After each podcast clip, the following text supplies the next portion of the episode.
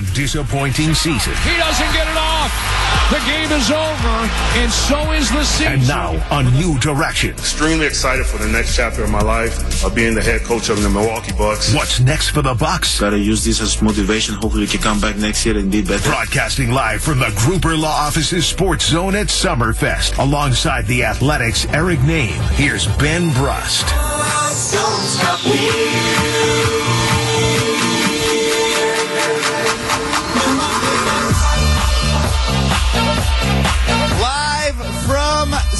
Summerfest.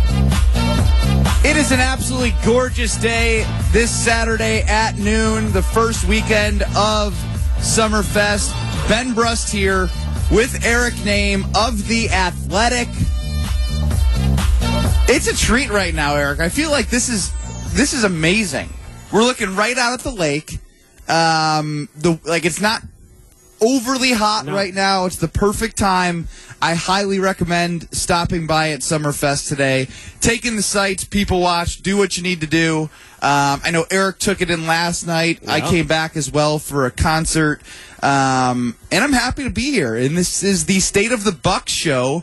Uh, some special programming here this Saturday. We're going to have a state of the Brewers and the state of the Packers the next couple Saturdays as well here at Summerfest. But I want to jump right into the Milwaukee Bucks because, um, look, last year was a failure, and I'm not even trying to quote Giannis. I'm not trying to even call that out. They were the number one seed in the East. They had the best record in the NBA. They had a pathway that felt really advantageous to head towards their second championship. Ultimately, they came up short. They lost in five games in a historically bad fashion to the eight seeded Heat. And they moved on from their NBA champion head coach, Mike Budenholzer.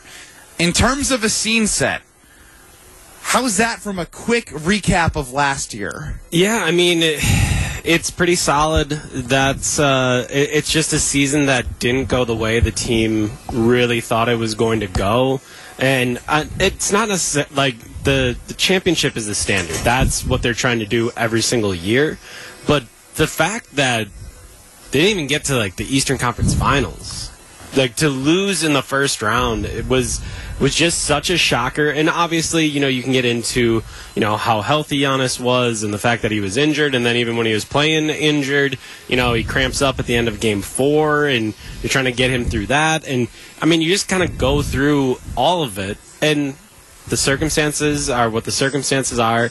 And they didn't come through. And, and that's just kind of how all of these things can go. Uh, and it just wasn't a good situation. It wasn't a good season for them. They weren't able to finish it out the way that they wanted to. Uh, and and now you're just in a spot where, for the first time in five years, you have a new head coach. And you know it's funny to think through the final regular season game. I was sitting courtside and thinking about Cool. the Raptors and the Bucks, and it was like, oh, Nick Nurse is going to be gone, and man, this is such an interesting place to be after 2019, the Eastern Conference Finals, the Raptors win their ring, the Bucks come up short, and you think Nick Nurse is the guy. He's got it all figured out. Bud has no idea what he's doing. He's not going to figure it out. And then eventually it looked like, man, Bud's figured it out. He's done five years. He's got a couple more years on his contract. He might do eight years, ten years. Like if they win another championship, this could be his job for life. And two weeks later, the Bucks are out of the playoffs, and Mike Budenholzer is sitting right next to Nick Nurse without a job. Yeah, it's fascinating. It really is. Like I, I, with the way that that regular season went, with all of the injuries that they had to maneuver, Yeah. I thought it was it was set up for them with the depth that they had. I mean, you you don't win as many games as they do last year if you don't have depth, and so that was the shocking thing to me is how the pieces that they had added to bolster the roster and and and have options and lineup options.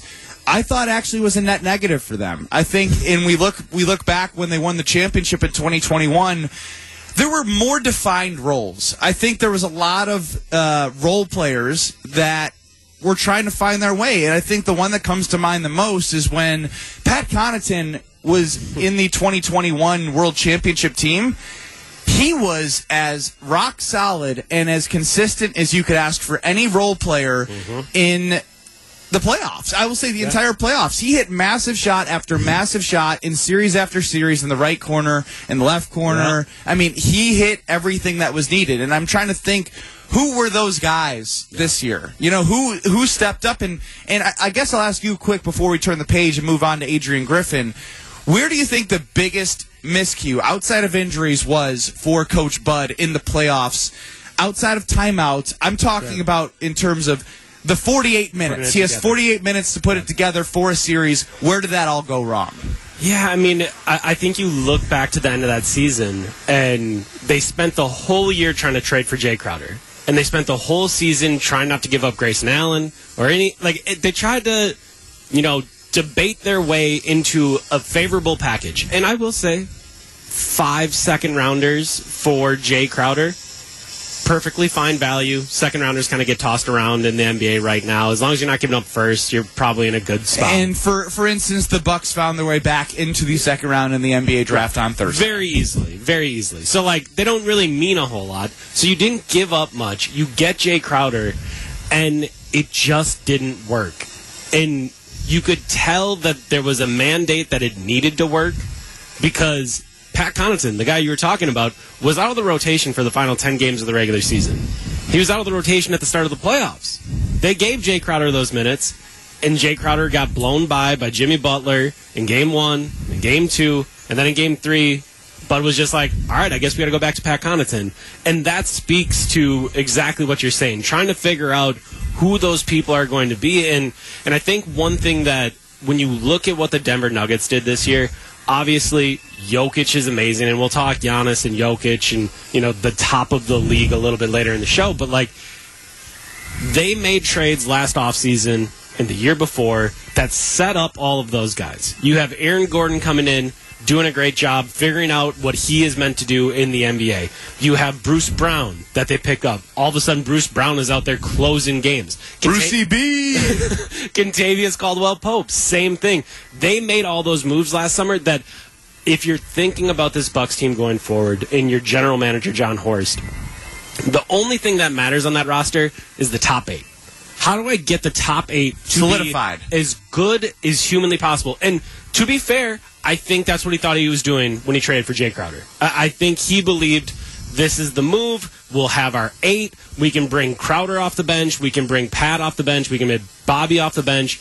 And those are eight. Part of me wonders if there was a fixation on Jay Crowder that may have negatively Im- impacted the team.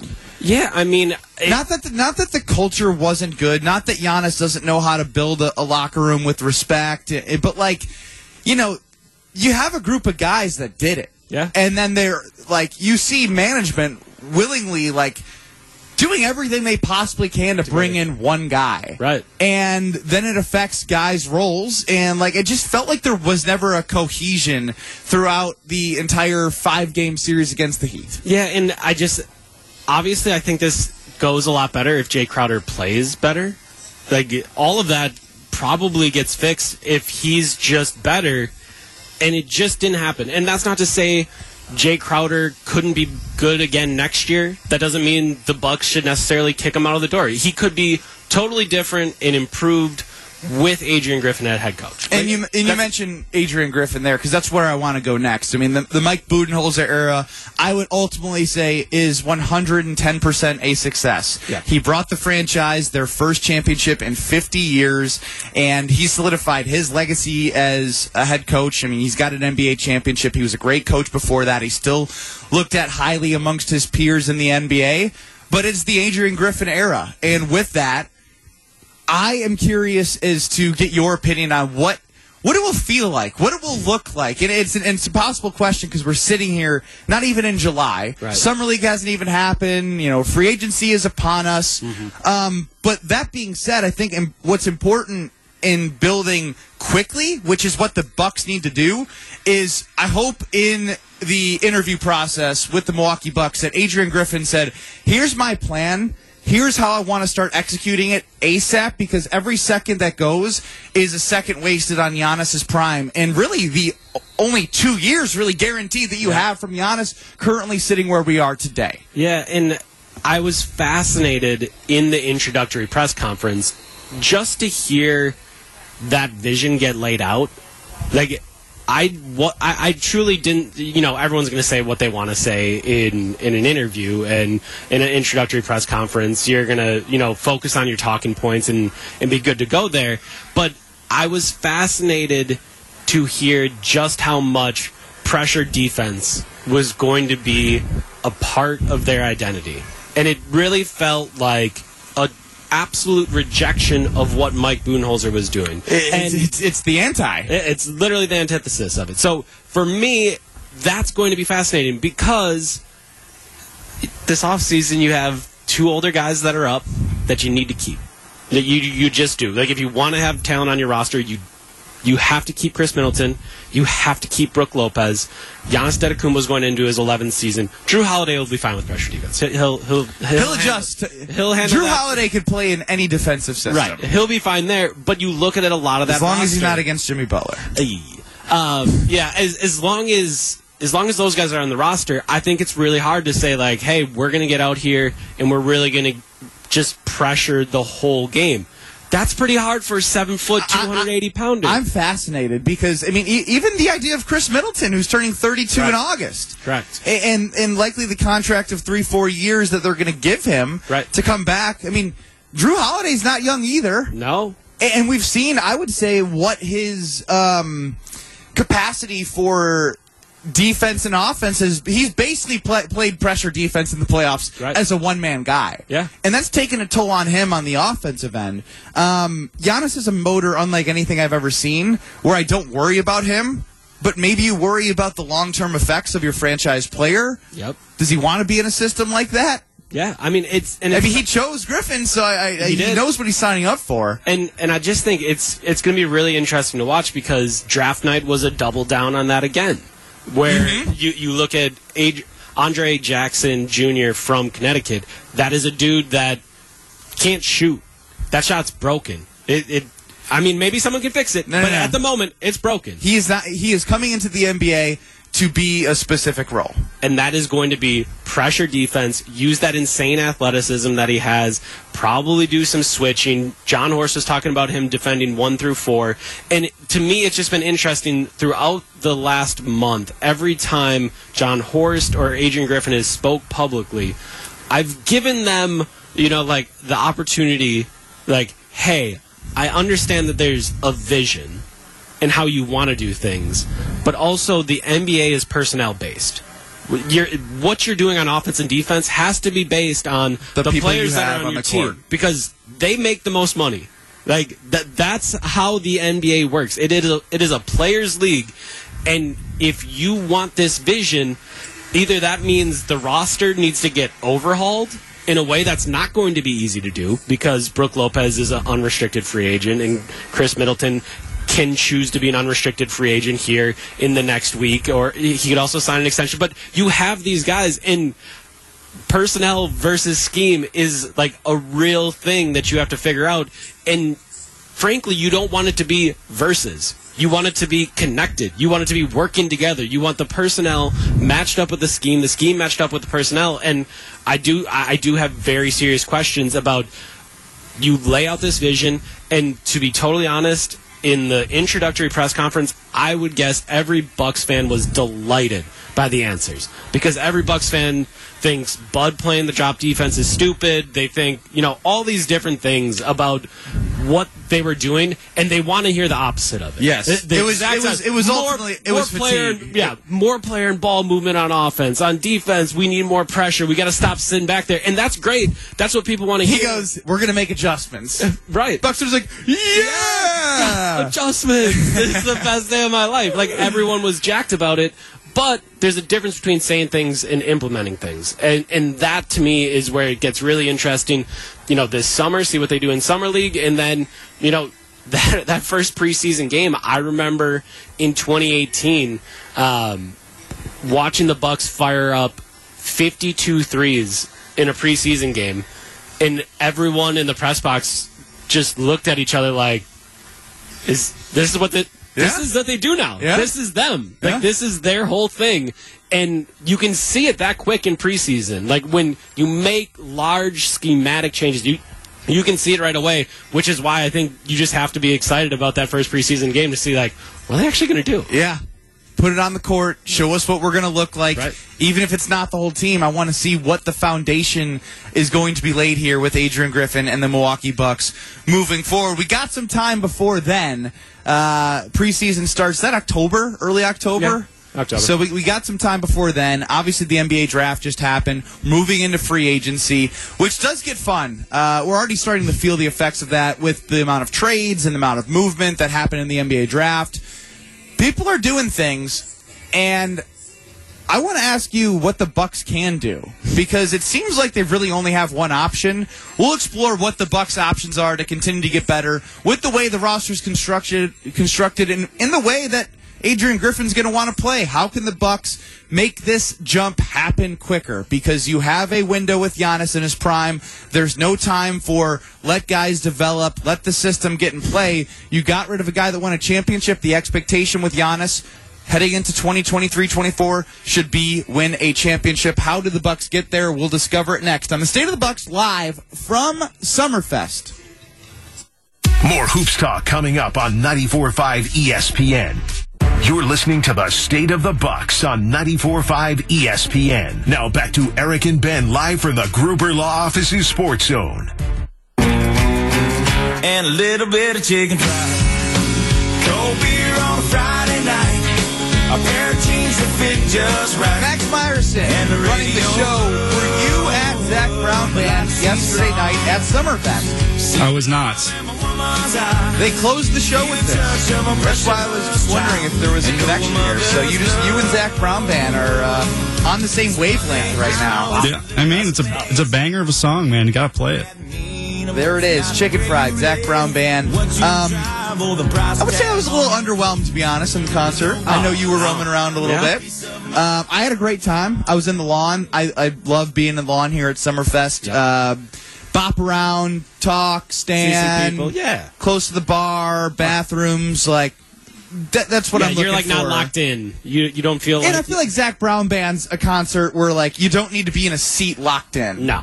You know, No. I'd say the best the best thing he did was he did too many covers, but they did a little Bohemian Rhapsody cover, and I thought that was pretty interesting Oh, from fun. Zac Brown Band. but this is the state of the Bucks, and we are at Summerfest, so be remiss if we didn't talk a little music and, and what's going on here. It's a beautiful day. Make sure you stop on by. Um, ben Brust here alongside Eric Nehm as we take you through the Milwaukee Bucks. We talked a little about last season and where it went wrong, the end of the Mike Budenholzer era, what we're looking forward to seeing in Adrian uh, Griffin right? And what he brings from a philosophy standpoint, how he ties the personnel into what his vision is. And and with that, Eric, you know, I think it's fun to see what everyone around the league is doing. The Golden State Warriors have continued to be active. Right. And whether it's been good active or bad active, Yeah. um, they've done it. Uh, the Boston Celtics, they continue to be active. They continue to value first round picks a little bit too much, in my opinion. Sure. Um, because, you know, they, like, obviously the two they have right now have turned into something, but, like, they've had a ton. But sooner or later, those you should be trading for picks. Right. When are you get? When are you going to go get one, Boston? right, right. Go go do something for me. Uh, Phoenix obviously active in Bradley Beal, Kevin Durant, and Devin Booker teaming up, and so you just. I had this conversation last year. It was like I, I'm looking around and and I'm seeing everyone do things, and I'm seeing the Bucks do the same things. Right. And last year, I I thought it was a you know, I thought it was a bad move to run it back. I, Yeah. Now, I was proven right, but maybe only because of injury, maybe because of uh, of I don't know, Jimmy Butler. For whatever reason, it didn't work out. But the reason why I thought it was wrong is because if you're not getting better, somebody else is, and this isn't college. I I want to ask you how much emphasis in the NBA do you think consistency matters. I mean, I think culture is important, but I think the Bucks do a fine line of like they love their players Right. and they treat them very well. I think I think Horst, I think Peter Feigin, I think everyone in the Bucks organization, like they found ways to make Bobby very important to the city. Yep. Pat Connaughton is very involved in business aspects of what they're doing. Giannis is the ringleader of all of that as well, like in terms of how good he is with his money. Jrue Holiday in the community. Yep. Like they they do a great job of really connecting with their players. But it, can that be a fault sometimes in the professional league? Yeah, I mean, it was so funny at Summer League last year. I brought that exact question to Jon Horst. I was like, Hopefully less wordy than what I just asked. yeah, but it, it was just like, you know, there's a lot of people out here who are saying you're just running it back. continuity is important, but why are you you're just, just doing running it, running it back. You didn't win last year, and you know he took some offense to it, and he was like, you know, we did go out and get a guy in Joe Ingles that we Stop. really believe in, and you know all this stuff. But I was like. Yeah, but it's still you- you're running it back, and uh, I think the tough part with this Bucks team is that they saw the blueprint, they saw how they did it, they got it done in 2021, and and I think they want to do it in that way again. And I just don't know if that's how it's going to exist. Like I, I think one thing that you got to see around the league, and maybe the Celtics aren't like the best version of this because you know they haven't won one. Correct. But every summer, Brad Stevens is pushing. He's he's trying to figure out it didn't go right last year. How do we make a change this year? And you stick with your core. You you don't make insane changes. It's not like, all right, well, the big three couldn't get it done this year. Let's send out Khris or Jrue or Giannis. It's like, no, those that works. Everything else, though, you got to keep pushing. You got to keep trying to find thing, find something new, figure out what this is going to be. And I think that's where it can be very comfortable to be like, I know Pat Connaughton can get it done in the playoffs. I know that Bobby Portis can get it done in the playoffs. Let's lean on those guys. They can do it again. And that to me isn't pushing. That isn't trying to find a way to get that much closer. And uh, that's not to say, you know, moving the deck chairs around on 9 through 15 on the roster can't find some interesting things, right? Like you can find interesting stuff in there. Like MarJon Beauchamp might be a contributor this year. Like that's a real thing that could happen, and that's someone moving from the nine to fifteen range into the top eight. It's possible, but I don't know if they've pushed hard enough there. I think they continue to get safer players, older players, and again, you're going to have to do that. That that's how you fill out uh, a, a roster, when you have heavy Right. heavy contracts at the top end. Correct. You got to do cheap things, and cheap things are old players and young players. And I think they've leaned a little bit towards the old. And I I mean, maybe it's a good thing to see this year, this draft, they move in to 36 and get a guy that's you know insanely athletic that can really go out there, push the ball in I mean, transition. you said it. In terms of the vision for Adrian Griffin, If- he hits it. Right. Those are, those are the changes. So maybe we're seeing that right now, and, and maybe I shouldn't index too much on the past because it does feel like the dawn of a new era. Like we are doing all of that, but again, it's saying things and doing things. Right now, I think they're they're walking the walk at this moment with the guys that they drafted. Like I could not imagine a Mike Budenholzer team drafting someone that cannot shoot. There was an obsession over shooting and spacing. I mean, you could argue MarJon. Sure, sure, but like the same, like it feels like they're starting to push in that direction a little bit. Like, all right, we tried the spacing thing. Now let's do some other things. Let's Yeah. try out some young legs. Even And- if it was Jordan Nwora, right? Right. A glorified first round pick. for sure. Like you gotta you gotta keep pushing and trying some of those things. So we'll see if they can get it done because frankly, they don't have a ton of options. No, they don't, and, and that's where I wanted to go next. Um, because when everyone makes moves, it makes you think, well, what can we do? Right. And it, to me, it- it's hard because the job of the GM is to be smarter than all of us. Right. It's to look beyond the season that we're currently in and make sure that you're setting yourself up for success moving forward, especially when you have a guy like Giannis on your team. And so I think about Brook Lopez, right? I'm not gonna lie. I'll even throw Khris Middleton there. the idea of bringing both of them back does not excite me. It doesn't. Like I, I don't know Brook- how it could. Brook Lopez is just going to continue to get old, and I hate to say it, but sooner or later, I mean, I God, bless him. I don't even know how he came back and played as well as he did last year. After the All Star break, he was averaging like twenty and Yeah. fifteen. Like he was ridiculous. Yes, he was. And the season before that, he had back issues. Mm-hmm. Like no one that size with back issues typically comes back and plays at- as a high of a level at his what is he 30 35 Yeah. like so you're gonna you're gonna get a head coach in Adrian Griffin who wants to play high intensity defense that's not someone who can play drop defense and protect the rim with his length Right. you need someone who's going to be able to rotate over because they're in the passing lane Right. and then when they see somebody's beat they got to use their athleticism to get over there and block shots and so Bringing Brook Lopez back doesn't excite me, and and this isn't a knock on Khris, but let's be honest, he wasn't healthy in the Eastern semis in 22. Um, you can argue that they would have won with them, and then you know it would have been a gr- great to see what the Bucks could have done. Right. He was hurt. He was hurt all of last year consistently as well. Who knows what his? I mean, he had an off-season surgery again this season. Right. So the season ends. He has another surgery. He's you're my age. Now that's a bad example because he's in much better shape than both of us. But you sign him for well, like. Do you have any idea Yeah, I the mean- amount of years that they would be looking to sign him? Yeah, Is I it three with an option? Yeah, it, I would guess that's probably where it ends up being. I, I think in an ideal world, it would just be three, and that's as far as you go for the reasons that you stated. That you don't want to get into a full four year, five year situation with Chris. Try to keep it at three, let him get one more big contract. And yeah, I mean, when you look around, three one oh five, three one ten, maybe four one forty in that final year is an option year. Like I, I think that's kind of what you're talking about when you're looking at what they're going to try to do with Khris Middleton this offseason. And frankly, like that is not going to excite anyone. Everyone knows Khris Middleton. Khris Middleton has been here uh, going on a decade at this point, and uh, it's it's just going to be really hard, I think, for fans to watch the offseason unfold because you have the FOMO.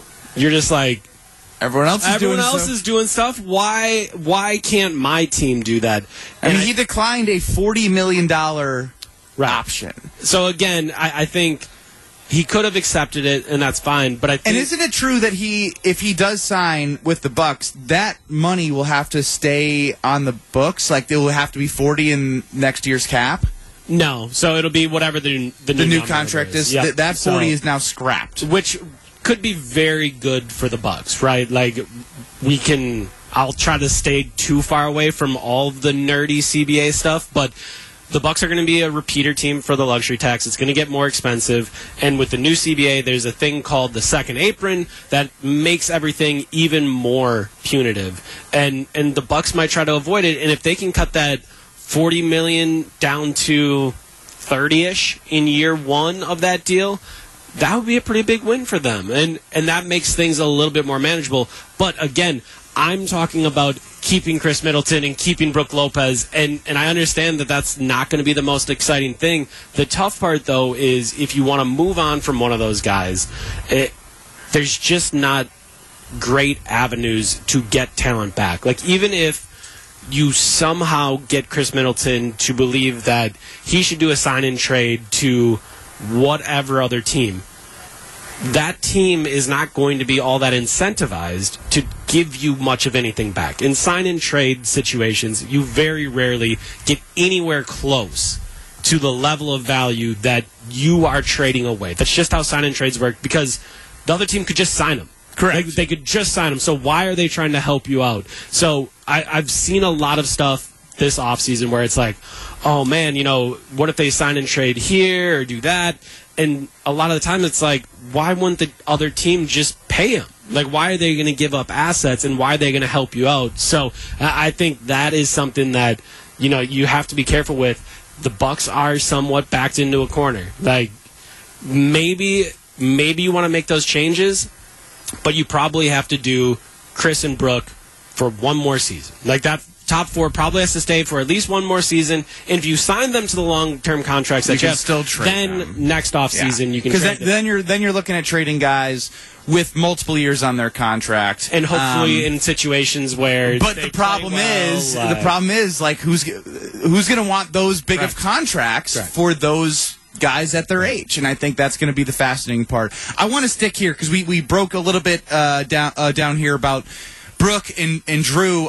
I want to hit on free agency. Like I want to hit on potential fits that like maybe nobody is thinking that could fit with the Bucks, but like. Bobby Portis is their fifth highest guy heading into the next season in terms of cap. yeah, That's not good enough if you're going to win a championship. probably not. So we'll dive into what the Bucks can do. Um, we talk Bobby, or excuse me, we talk Brook, we talk Khris. We'll talk Bobby, Pat, and Grayson, and where they fit into the Bucks' future next on the State of the Bucks live from Summerfest with Ben Brust and Eric Nehm. Back with more on the Bucks coming up on 94.5 ESPN. Council. This is the State of the Bucks on 94.5 ESPN. Broadcasting live from Summerfest and the Gruber Law Office's Sports Zone. Here's Eric and Ben.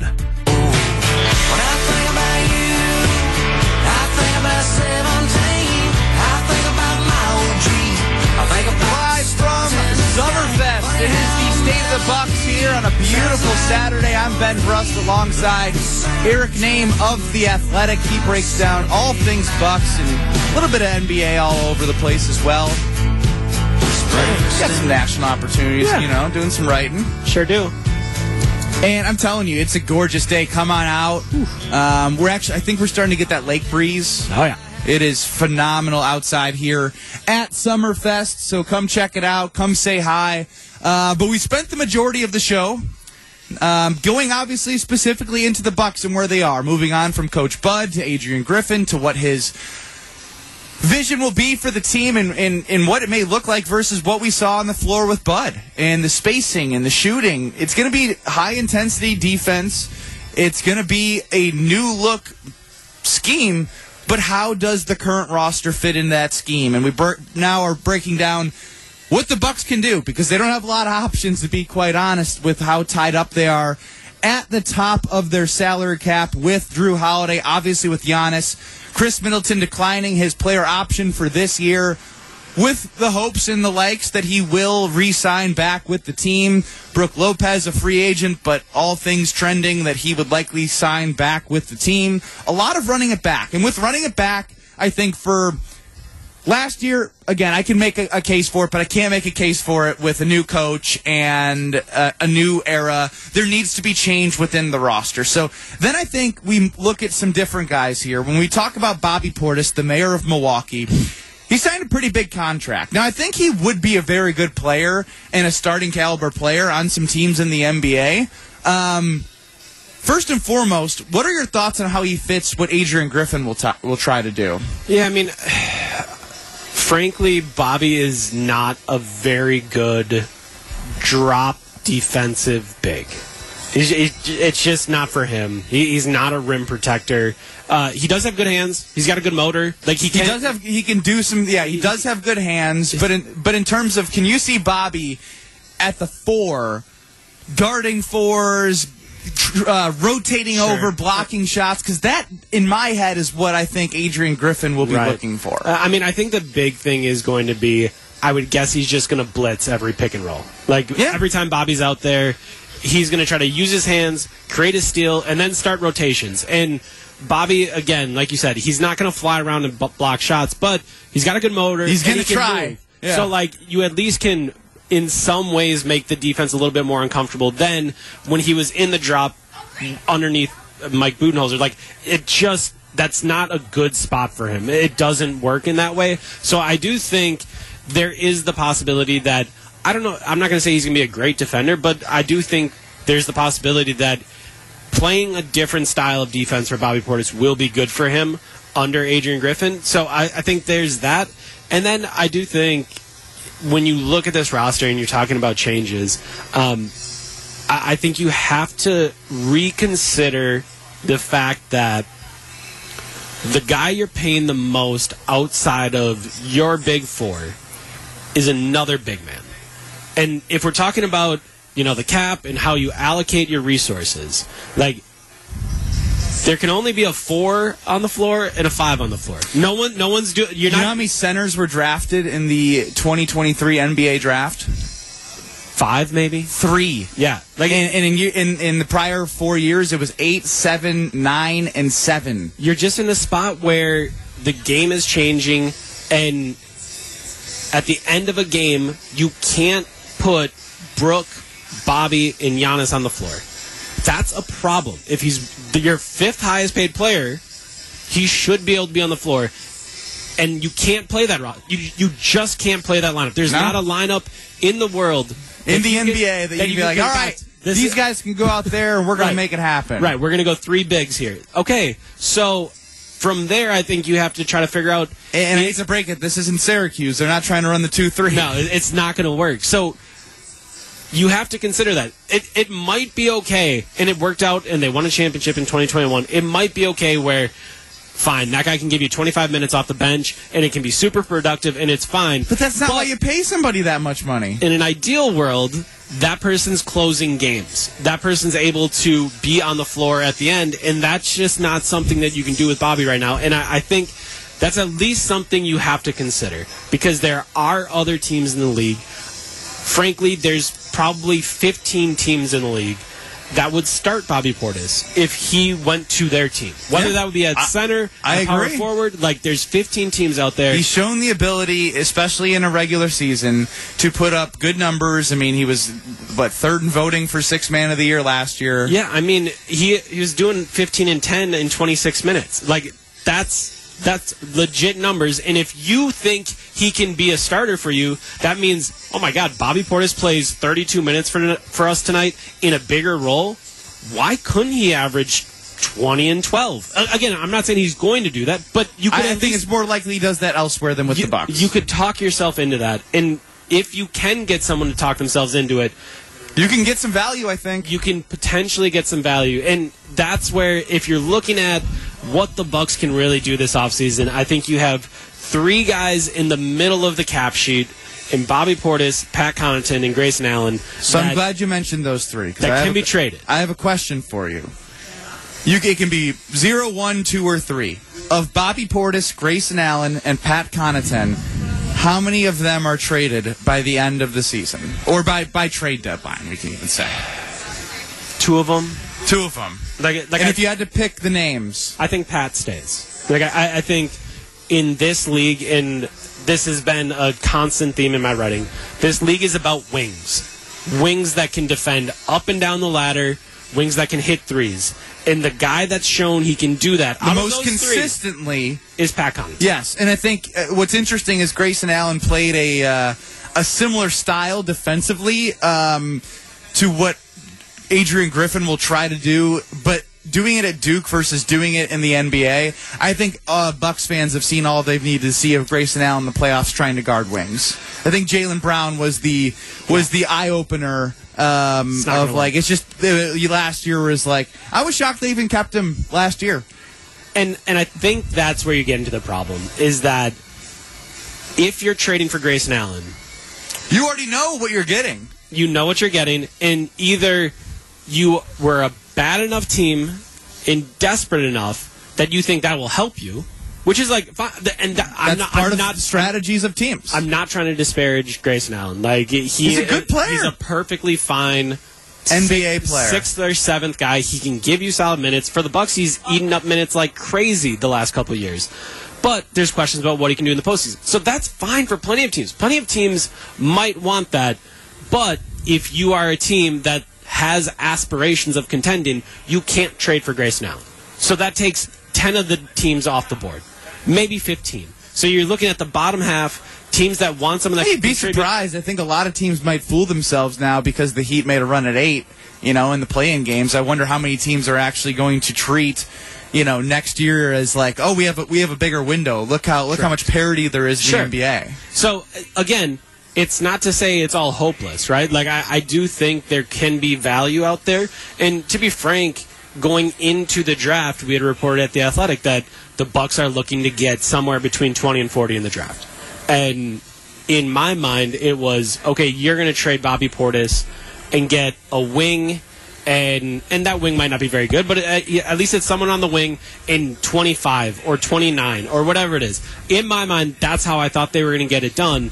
And I think that's a good reflection of what their value might be league wide. All of those guys are right around that area where, you know, it's a first rounder at the end of the first round, second round pick, or a similar player talent wise that plays a different position. And to me, that's how you really try to create something or do something with this roster. And this is the State of the Bucks live from Summerfest. Ben Brust here alongside Eric Nehm, breaking down top to bottom from coaching to stars to intermediate players to the draft, because that's where I want to go next. Jon Horst had some interesting post draft comments at his presser. I'll tease it right here. We're not trying to build the, lo- the roster like we have in the past. We're going to hear more from Jon Horst next and break down the philosophy the Bucks will have moving forward on the State of the Bucks live from Summerfest. More hoops talk coming up on 94.5 ESPN. Listening to the State of the Bucks on 94.5 ESPN. Now back to Eric and Ben live from the Gruber Law Office's Sports Zone. Would you say that the big one, you a monkey on the string? Live from Summerfest, this is the State of the Bucks with Ben Brust and Eric Nehm of the Athletic. He knows everything, Bucks. I will give him that. I've enjoyed the early parts of this show breaking down what was, what will be, and what's going to be. Um, because we had an opportunity to hear from Jon Horst as the NBA draft was on Thursday. Also, quick shout out to Max Meyerson for playing Dave Matthews Band. They will be headlining here at Summerfest on Thursday. He knows what he's doing. I, again, is it was that on purpose? I just looked at the you know the lineup and just started picking some bands and songs. Okay, good, good. Because you did start off by hitting Zac Brown Band "Chicken Fried" uh, on our first bump back, which was the closing song yesterday at American Family Insurance Amphitheater here at Summerfest. But moving on, uh, as we stick to the Bucks, the draft happened on Thursday, and the Bucks got guys that are a little bit different than we're used to seeing. Whether it's drafted, whether it's on the roster, and Jon Horst had some in- interesting comments in his post-draft presser. Here's what he had to say.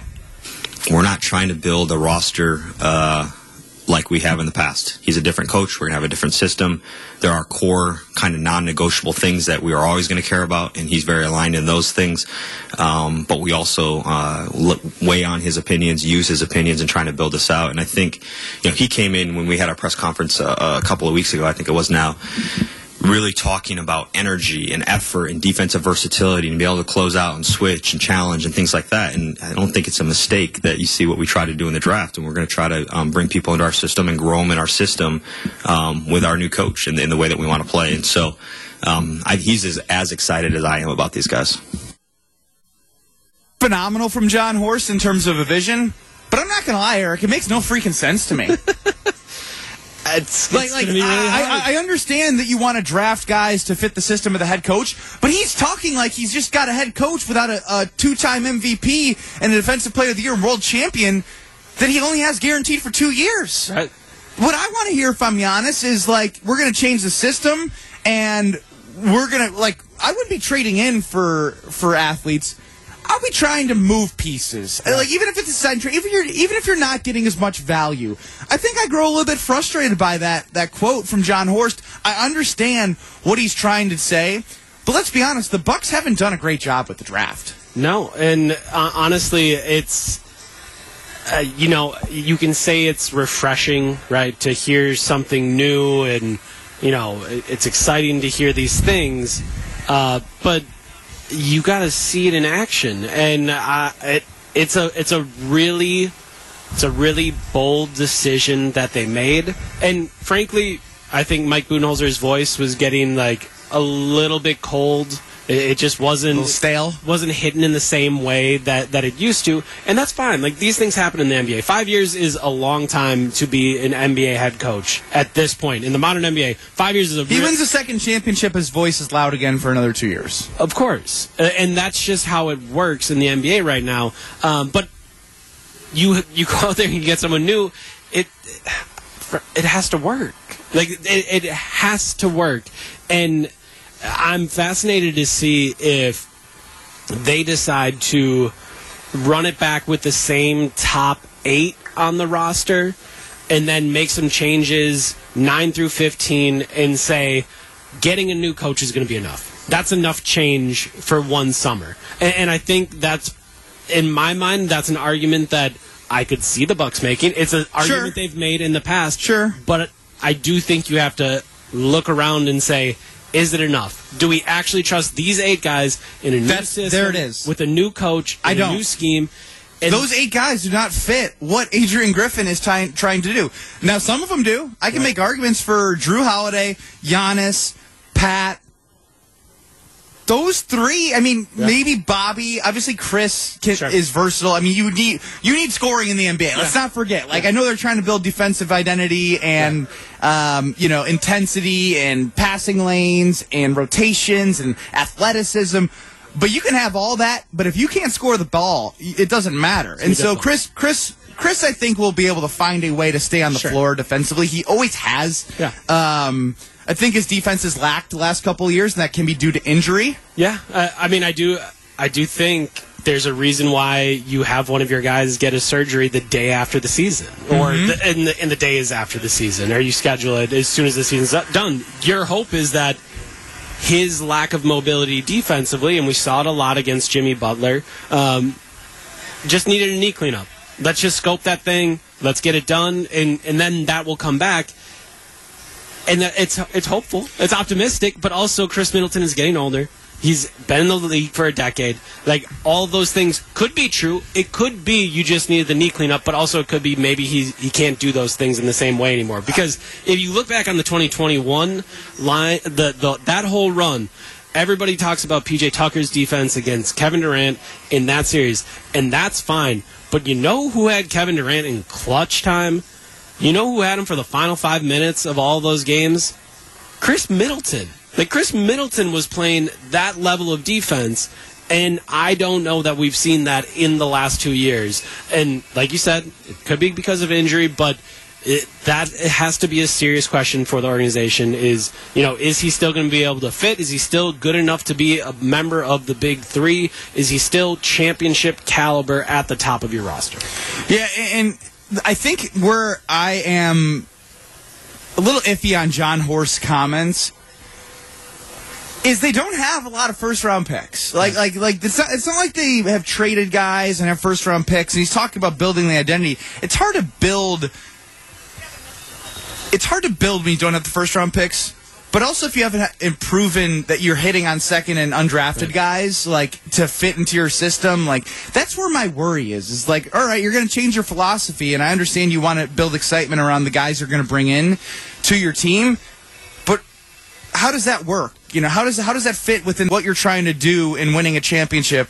Um, and so that's where it kind of is a little off-putting. It's like you you have the top eight that you ran it back with. It looks like you're going to sign Khris and Brook again and run it back. It looks like you're going to try and your, try and change your scheme, which doesn't really fit a guy like Brook. And you're trying to draft and get younger and develop, but you're also in the prime of Giannis's career. And so I almost feel like the Bucks have put themselves where they're trying to do too many things at once right now. Yeah, and I mean, you saw it with the Warriors, right? Like they they literally tried the two different lanes where it was like, all right, we're gonna have five young guys that we're developing and our championship guys over here.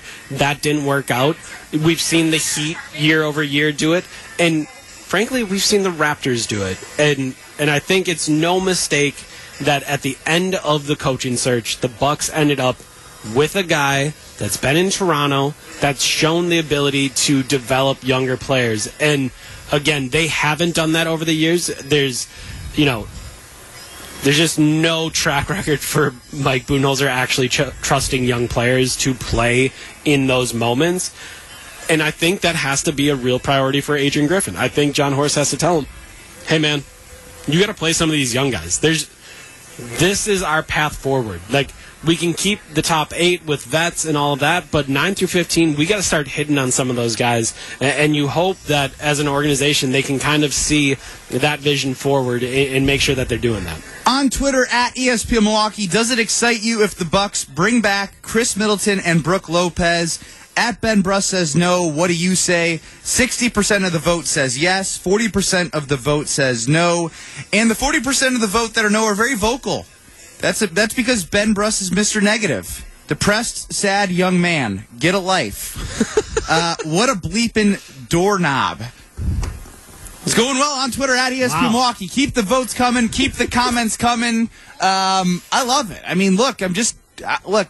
I'm not here to lie to you. I'm here. I'm here to. I'm. I'm here because these fans that are passionate, taking it out on me. I want them to experience another championship, and I don't think the Bucks are doing it the right way in how they're setting up with the new coach and the roster that they have. They don't have a ton of options. I get that, but this could have been avoided uh, a couple of years ago. Right. But when you win a championship, you keep rolling that. And when you keep rolling that, you put yourself in jeopardy of not having pieces that you can move on expiring contracts, and that's where we are today. Hour two of the State of the Bucks coming up next, live from Summerfest. Ben Brust, Eric Nehm here. We're going to call it the Giannis Hour. A lot of Giannis talk in hour two because ultimately, whether there's scheme changes, coaching changes, free agencies, trades, whatever it is, you still have one of the greatest players in the entire world. And he's the franchise. That's the franchise right there. All of everything we said could mean crap.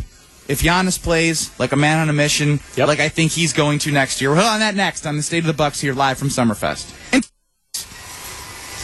More hoops talk coming up on 94.5 ESPN.